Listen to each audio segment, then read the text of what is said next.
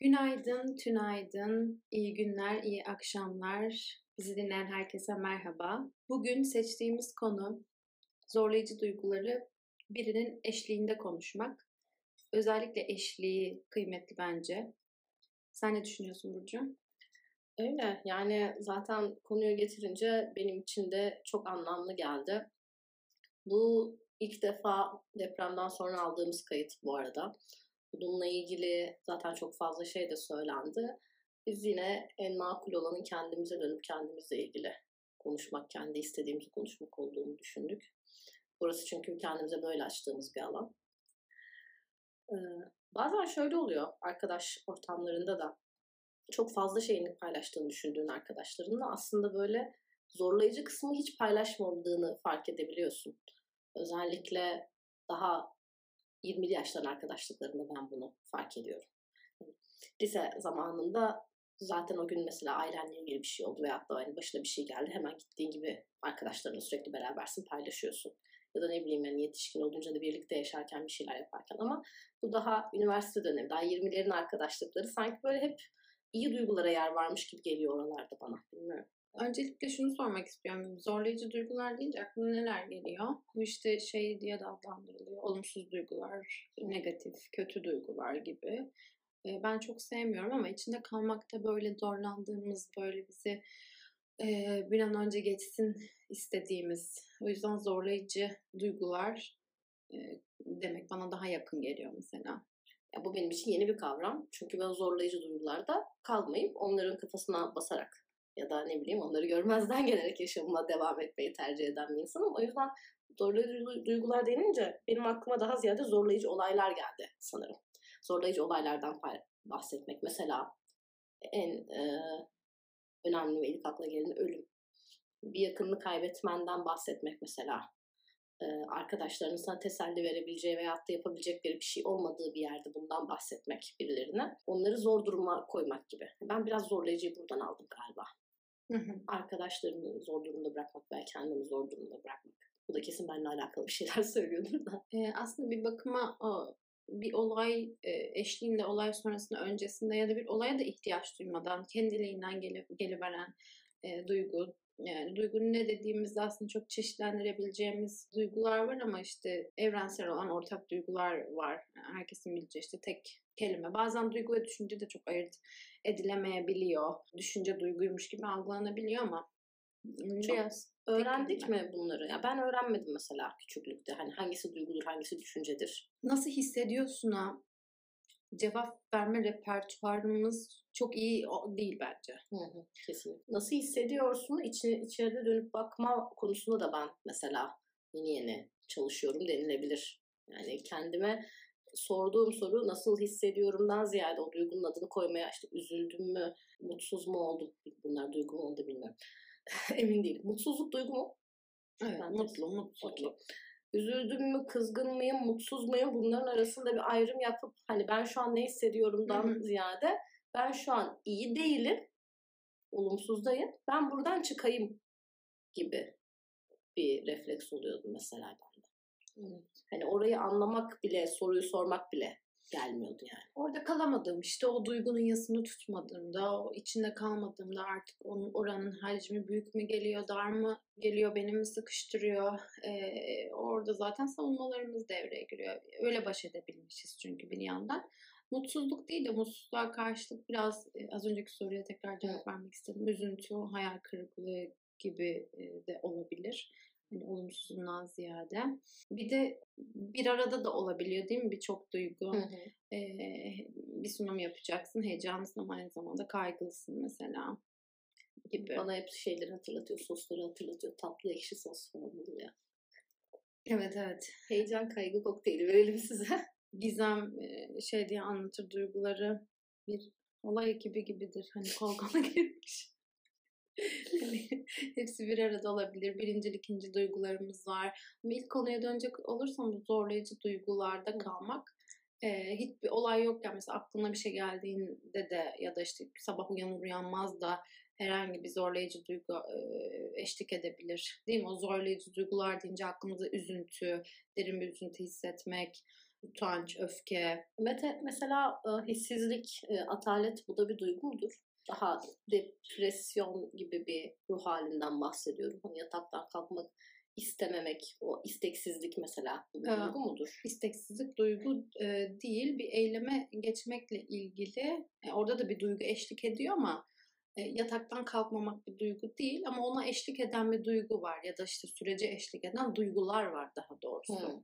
Halay ekibi var. Evet, halay ekibi kol kola giriyor ve beni yataktan çıkaramıyor. Aslında duygu çıkaramayan duygu değil aslında baktığımızda. O duyguyu yaşamaya biraz izin vermemek. E gerçekten o an üzgünsen ve yataktan çıkmıyor, çıkmak istemiyorsan e, bir gün çıkacağım çünkü. Orada kalabilmek. Orada kalmakta çok zorlanıyorum aslında. Ben orada mesela bir duygudan ziyade bir hissizlik oluyor bende. Yani öyle tanımlayabilirim. Duygunun yokluğu hani o duygulara bilmiyorum belki o kadar izin vermemişim ki hiçbir şey. Ki senin de bunu anlatmana da izin vermeyerek telefon çaldı. Olur böyle şeyler. Evet duyguyu hissetmeyerek ya çok derinden hissettiren, çok derinmiş gibi gelen duygular var. Böyle kronikleşmiş duygular var. Orada da birazcık temas az diyebiliriz. Temasa geçmediğim için böyle kabına sığmayan, taşan bir şey varmış gibi bir yandan. Bir yandan da işte bir iki uçlu bir yer gibi düşünürsek hmm, sanki hissizlikmiş gibi gelen. Tabi biraz bakmak da lazım. Donma da tepki olarak donma da olabilir o. Ona tabii ayrıntılı bakmak gerekiyor ama yani şu an kalamıyorsak da o zorlayıcı duyguda bir zamanlar koruyucu bir yermiş. Öyle de bir yanı var tabii. Ben hala şeye ikna değilim tam sanırım. Kalınca ne olacak bu duyguda? Kendime böyle dur yere eziyet ediyormuşum gibi geliyor. Yani hadi şu korların üzerinden çıplak ayakla yürüyeyim. E, e, sıcakta yürümeyeyim. Yürü yürümen lazım ki içinden geçesin. Yani o içinden geçme süreci bana biraz kendimize eziyet etmek gerekiyormuş ve eziyet etmek içinmiş ve neden yapıyorum anlayamıyormuşum gibi geliyor. Ya bana şundan bahsediyorsun. Mesela bir durum var. Aslında sen üzgünsün ama yok bu yani üzüntüyü yaşamayacağım deyip hani orada hissizlik geliyor ve ona devam edebiliyor musun? Okey somut konuşayım mesela. Üzülüyorum bir şey oluyor. Ee, Oturup üzülmeye vakit harcarsam çok saçma olacakmış gibi. Ben bir şey yapabilir miyim? Yani yapabilirsem hemen onu yapmaya koyulayım. Yani oturayım ve üzüntümü hissedeyim gibi bir şey bana saçma geliyor. Ha bir şey yapamıyorsam da bununla ilgili elimden gelen bir şey yoksa gerçekten de üzülmeyeyim. Yani biraz stoacı bilmiyorum o da duygularını görmezden gelen bir yönü var belki onun da ama aksiyona geçmek istiyorum. O duyguda kalmanın bana bir artı sağlayacağını veyahut da bir anlam ifade edeceğini düşünmüyorum bazen. Hmm, tamam daha iyi anladım. Şimdi Hı hı. şey karıştı burada. Yani sanki duyguda kalmak deyince böyle kalıp beklemek orada. Ha ben biraz Hani- öyle anlıyorum. Aha. Bir bakalım işte şey öyle dur üzgünüm mesela duruyorum duvara bakıyorum falan böyle Hı. ne oluyor ne bitiyor böyle, böyle üzerine düşünüyorum Hı hı. gibi bir yer algıladın galiba ama herkesin duyguyu deneyimleme biçimi farklı ya. Yani hem o duyguyu hissedip hem e, üzüntüme devam edip aynı zamanda çözümü düşünüp eylem içerisinde olabilirim. Bunlar çok mümkün. Ama o duygunun yaşanmasına, temasına izin vermediğimde duygularımı bastırmış oluyorum genellikle ve farklı bir formda, farklı bir olayda daha da şiddetlenerek ya da süresi uzayarak zaten karşıma çıkmış oluyor. Zaten hani senin yetişkin rolünün biraz daha aktif e, olduğu için ya da işte eyleme e, hızlıca geçiş yapabilirsin. Sen böyle deneyimliyorsundur ama bir yandan da üzgünsün onu yaparken. Değil mi? Bir kişi de mesela sessiz kalabilir. iştah kesilebilir e, bazısının. Değil mi? Ben biraz sanırım e, ikilem gibi görüyorum. Yani üzgün kalıp eyleme geçmek mesela bana çok radikal geliyor yani. Hani çünkü belki de gözlemlediğimden alakalıdır. Hani benim gözlemlediğimde üzgün olup hani kendi işte saçı başını yolup hani hareket kabiliyetini kaybeden bir gözlemim var. Bir de bir şey olmasına rağmen üzülmeyip devam edip elinden geleni yapabilen ya da bilmiyorum ben dışarıdan bakarken bunu böyle yorumlamışım ve bunlar benim için iki farklı tepki mesela. İşlevselliğini koruyarak üzülmeye de devam etmek yani üzülmeye de izin vermek kendine benim için mesela oluyor mu öyle gibi bir soru. Evet. Dediğin gibi senin de onlar tepki. İki durumda da aslında yine duygumla temasa geçmeyebilirim. İşte feryat figan ağlıyorum diyelim orada da belki bir temas söz konusu olmayabilir. Yani o temas etmek biraz halime bakmak ya biraz üzgünlüğümü kabul etmek mesela o o olayda onun bana kırıcı cümlesini evet kırıldım diyebilmek biraz. Hmm. Yani bir yandan eylemine devam edebilirsin. Anladın mı? Yani işlevsellik tepkiyle orayı biraz ayırt etmek gerekiyor. Herkes de farklı yaşantılıyordan kastımız bu zaten. Ama sen işe yarayıp yaramadın. Hani onunla ne yapacağım? Hani çözüm kısmı ya da çözüm bulamadım. Kala kaldığım bir yerden bahsediyorsun aslında değil mi? Dona kaldığın. kala Aynen o kaldığın duyguya yer. izin vermek denince bana o kala kalınan yer çağrıştırılıyor. Çünkü biraz da toplum olarak şey ya bir duyguyu yaşasa bile işlevselliğine devam eden insanı biraz daha o kadar yaşamıyor gibi bakıyoruz. Performansa bakıyoruz Aha. biraz. Hani kendini işte yerden yere atıp kafasını taşlara vurmuyorsa böyle kendini yumruklamıyorsa o gerçekten bu olaydan ötürü üzülmüş müdür yani oturup bak işlevselde devam ediyor gibisinden. Duyguyu göstermek ama Belki içeriden temas halinde. İzin vermek değil de bu temasta olmak, biraz yüzleşmek hissettiğim şeyle işte üzüntümü işte bedenimin neresinde hissediyorum. Bir olaydan dolayı çok üzgünüm ve bu üzüntümün işte kaynağı nereden geliyor? Oralarla yüzleşmek. Çünkü herkes kendi hikayesinde mağdur ya. E, zalimliğimizle de yüzleşmek belki, utancımızla yüzleşmek, çaresizliğimizle yüzleşmek. Çünkü mesela öfkeliyim aslında ama biraz temasa geçtiğimde bir yandan işimi yapmaya devam ediyorum ama bir yandan öfkeliyim değil mi? Karşı taraf beni çok rahatsız etti. Ya da işte beklediğim gibi olmadı bir şeyler. Öfkelendim ama biraz böyle temasa geçtiğimde orada aslında çok üzgün olduğumu ve beni öfkenin daha güçlü hissettirdiği için orada koruyan tarafını gö- görebilirim. Duygularımı da kalmak, onlarla temas halinde olmak çok dışarıdan gözlemlenebilecek veyahut da dışarıdan bakıp yargılanabilecek bir şey değil gibi anlıyorum. İnsanın çok içinde olan, çok ancak kendi bilebileceği Aha. bir şey. Evet. Bunu bir kendimizin yapması var. Bir de podcast'ın başına şöyle girizgah yapmıştık ya. Birinin şahitliğinde zorlayıcı duygularımı dile getirmek. Çünkü içimde demledim onu, bir şeyler çıktı, bir hemhal oldum. Kendi zalimliğimle de karşılaştım, kendi mağduriyetimi de bir kenara koydum değil mi? Duygu söz konusu olunca haklı haksız olmuyor ya bir yerde. İşte tam da oradaki yüzleşme öyle çıkıyor aslında. Sonrasında da birinin yani dile dökmek dile dökmek ve buna iyi eşlik edebilecek gerçekten o an benim acım her neyse, çaresizliğim kendime bile söylemekte zorlandığım bir şeye tanık tutmak kendime. Değil mi? Bu çok zor bir şey. Çok zor bir şey. Çünkü duygu denilince aklıma gelen ikinci kelime hemen sömürüsü oluyor benim. Yani duygularını şahitlik edilmesi sanki çok küçük, düşük bir ihtimalmiş gibi. Yani bunu yapabilen insanla karşılaşman çok olası değilmiş gibi geliyor. Daha ziyade o duyguları sömürmeye meyilli. Ya da ne bileyim o duygularından ötürü ya senin üzerinde bir tahakküm kurulmaya çalışılması veyahut da o duyguların bir şeye yönlendirilmeye çalışılması gibi şeyler. O sakin şahitlik çok kolay bulunmazmış gibi geliyor bana. Bilmiyorum. Kolay bir yer değil. Eşlik edebilmek, empati değil de empati yapabilmek e, hakikaten kolay değil. Anlamlı bulduğumuz derinleşmiş e, ilişkiler biraz karşılıklı da aslında değil mi arkadaşlık ilişkisinde? Bu senin dediğin sömürülmekten kasıt bu zaaflarımı hani kendimde gördüğüm işte güçsüz diye adlandıracağım parçalarım, davranışlarım, düşüncelerim varsa işte yumuşak karnım varsa onları gösterirsem eğer burayla ilgili zarar görebilirim. Hele bir de dünya kötü gibi bir algım daha baskın geliyorsa yani kendimi korumakla ilgili iyi tarafı göstermeye daha çok yatırım. Ama işte o kötü diye adlandırdığım kısımları da paylaşmak biraz cesaret işiymiş gibi geliyor değil mi? Öyle. Bir de arkasında durabilmek de gerekiyormuş gibi. Yani şöyle mesela ben dedim ki ben orada sinirlendim diyorum. Sen diyorsun ki hayır sinirlenmeden üzüldün. Benim duygumun neden rengini değiştiriyorsun? Ya da işte ne bileyim ben orada kıskandım diyorsun. Mesela kıskanmadın seviyorsundur. Yani birincisi kendi duygunu hissettiğin şeyi karşı tarafa savunmak durumunda kalabiliyorsun. Çünkü anlattığın gibi anlamak istemeyebiliyor. Ya da kendi algısında onu başka türlü yorumlayabiliyor. Ekstra bunu savunmak durumunda kalmak da bir efor gibi geliyor bana. Bu olabilecek bir yanlış gitme şekli. İkincisi bu senin içinden gelen bir şekilde ne bileyim doğal bir su kaynağı gibi düşün. Çıkıyor bir tarafa doğru akıyor. Bu işte ajitasyon yani o duyguları yönlendirmek bunlardan bir itici güç sağlayıp bir şey yapmak. Orada sanki böyle küçük ne bileyim bir barajlar kurulup bir yönlendirilme yapılıp o dere ıslah çalışması yapılıp sanki o duygularımın belirli bir amaç üzerinde kullanılması gibi bir yani toplumsal duygularda da bu özellikle çok fazla çıkıyor mesela. Yüksek bir dinamik çıkınca o dinamiği arkasına almak isteyen şeyler de oluyor ya hareketler de oluyor ya e, bir sürü argümanlı çünkü insanlar o duyguları co- coşkun aktığı noktada da bir hareketin parçası olmak veyahut da o itici gücü bir şeylerin arkasına koymaya çok daha meyilli oluyorlar. Böyle bir durum var.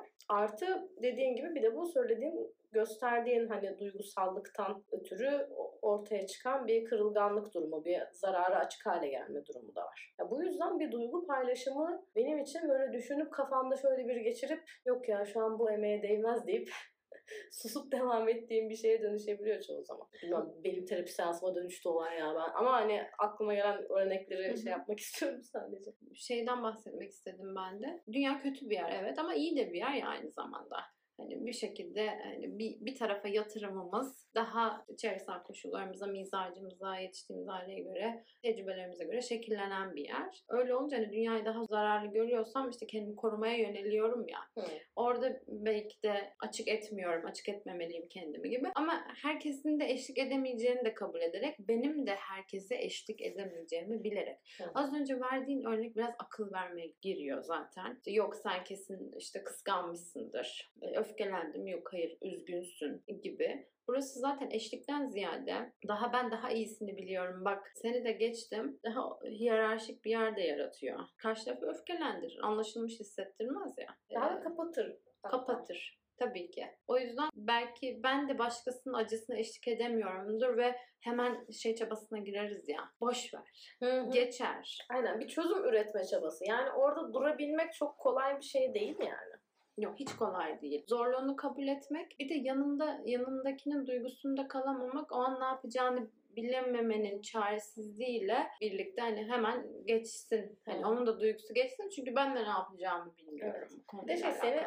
Anlıyorum da çok zor bir cevap. Yani e, anlamıyorsun çünkü o geçmiş içinden. Seni anlıyorum demek de istiyorsun ama anlıyorum desen de garip. Bazı olayların anlaşılmayacağını Hı hı. ama bazı ortak evrensel şeylerde de işte kalbimin kırılması olabilir, beklentimin gerçekleşmemesi. Ben de kendi hikayemde şu tarafından anlıyorum bunu olabilir. Biz bence biraz e, arkadaşlık ilişkilerimiz zaten daha sempatik bir yerde ya. Daha o yani o empatinin objektifliğinden orada kalabilmekten ziyade Hani o ağlıyorsa hadi ondan etkilendim kendi hikayeme gittim. Beni de bir şey duygulandırıyor ya orada. Hı hı. Ben de onunla birlikte ağlıyorum gibi. E, ama empati yapmak birazcık daha düştün farkındayım. Mesela Hı hı. yolda düştüm farkındayım dizin acıyor ağlıyorsun. Hı hı. Biraz elini uzatmak gibi gel bakalım kalk. Hı. Çözüm üretmekten bahsetmiyorum Hı ama. hı. Düştüğünün farkındayım. Gel bir önce dizine ne oldu biraz bahsetmek ister misin? Hı. gibi. Ama şöyle yaptığımda vay benim de işte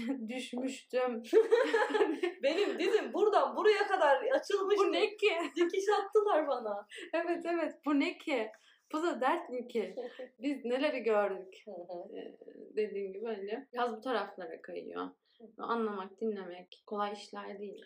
Biraz da karşıya sormak belki de neye ihtiyacın var? Yani o muhabbet başladığında anlatıyor mesela duygularını. Bilmiyorum bunu sormak da kolay değil de. Yani şu an eşlik etmemi mi istersin yoksa öneri sunmamı mı istersin? Belki de şey istiyor yani. Fikir de istiyor olabilir senden.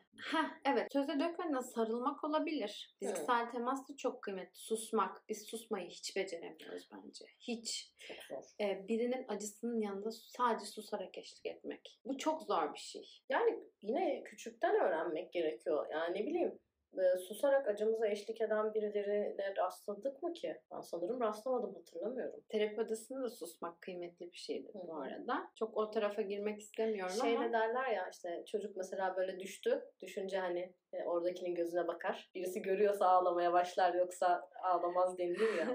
Onun gibi yani. Ya da ne bileyim gören insan da hani böyle paniklemezse yüzünde paniği gö- göstermezse tam bir sıkıntı yok. Ya da sadece bakarsa gözlemlerse belki yine devam eder yani. Bilmiyorum. İlginç. Susmak zor gerçekten de. Öğrenilebilir ama değil mi? Erişebileceğimiz bir yerde. kesinlikle öğreniyor. Ama bunlar biraz beceri aslında. Eğer herhangi bir işte yani biraz empatik ve duyarlı bir tarafın varsa zaten çok geliştirilebilir beceriler. Bilmediğimiz bir acının da eşlikçisi olabiliriz. Kesinlikle. Susarak da eşlikçisi olabiliriz. Aklımıza hayalimize gelmeyen bir acı anlatıyorsa bir arkadaşımız. Anlıyorum demek zorunda değiliz. Ne demek zorunda, ne diyebiliriz? Susabiliriz. Senin kadar iyi anlayamam ama anlamaya çabalarım. Hı hı. Ee, işte senin için ne yapabilirim? Hani şu an şu an ne istersin? Sarılmak ister misin? Evet sarılabilir miyim ya da? Hı. izin verir misin? Hani Hı. öfkeliyim bir yandan çok üzgünüm ağlıyorum falan ama bir yandan çok öfkeliyim. Mesela kimse dokunsun istemiyorum bana. Sadece ama görüntüde gözyaşım var diyelim.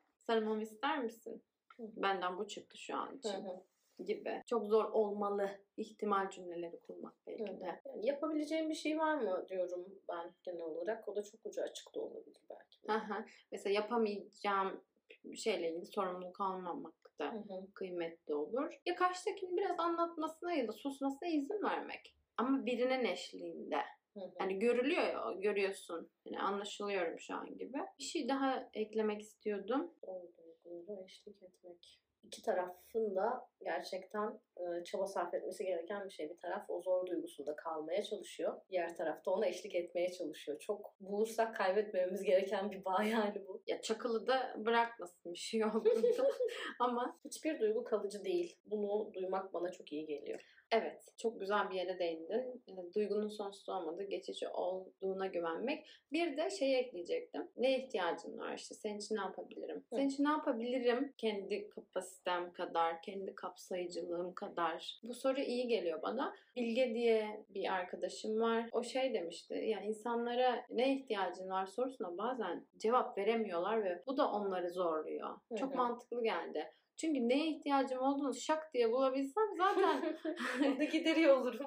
Evet buna gerek kalmazdı. Bazıları için belki çok işlevsel olabilir. ama Bunu hiç düşünmemiştim. Ben kendimi yokluyorum çünkü şu an neye ihtiyacım var, ne yapmak istiyorum, ne iyi gelebilir. Ama bu o kadar da kolay bir soru değil sanki. İhtiyaç analizi yapmak böyle söze döktüğümüzde aslında çok hemen tık tık yapı- yapılabilirmiş gibi görünüyor ama mesela diyelim ki çok üzgünken duş almak bana iyi geliyor.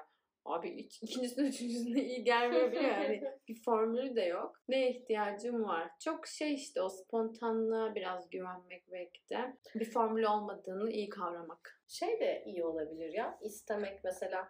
Senin için ne yapabilirim diye soran bir insan bence senin için bir şeyler yapmak istiyordur. Hani ya o yapabileceğim bir şey yok teşekkür ederim aslında güzel gelse de kulağa ona ihtimal imkan vermiyorsun ya. Evet. Yani en basitinden bir bardak su bile istemek. Sen istiyorsun ve karşındaki de senin için bir şey yapıyor. Orada bir hareket görmek yani. Bir aksiyon görmek iyi gelebilir bence.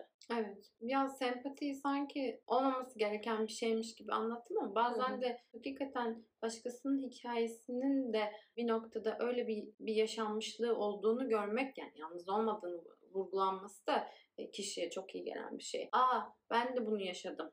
Değil mi? Tecrübe Hı hı. ortaklığı e, da iyi gelen bir şey bir yanıyla. Ama kendi tecrübene düşmeden hani işte zor olduğunu hayal edebiliyorum. Şöyle şöyle bunlarla karşılaşmak e, iyi gelmiyor falan bilmiyorum. Hani yine karşısındakine kalarak belki de. Tabii tabii kendi hikayeme odaklandığımda iş zaten e, ondan çıkıp hani eşlikten e, çıkıp artık Hı hı. daha eşlik etmediğim benim ihtiyacıma yöneldiğim ve belki de daha otoriter, daha hiyerarşik bir yere gidiyor. İşte akıl verme kısmı özellikle. Toparlayalım. Evet. Bir öteki olmadan sanırım bu dünyada ne hayatta kalabilirdik ne de kolay geçerdi. Birinin eşliğine ihtiyacımız var ama bence şunu sormalıyız. Biz ne kadar eşlik edebiliyoruz? iyi bir eşlikçi oldukça da daha iyi eşliklerle karşılaşacağımıza da inanıyorum. O yüzden beraber, tek başımıza değil bazen beraber.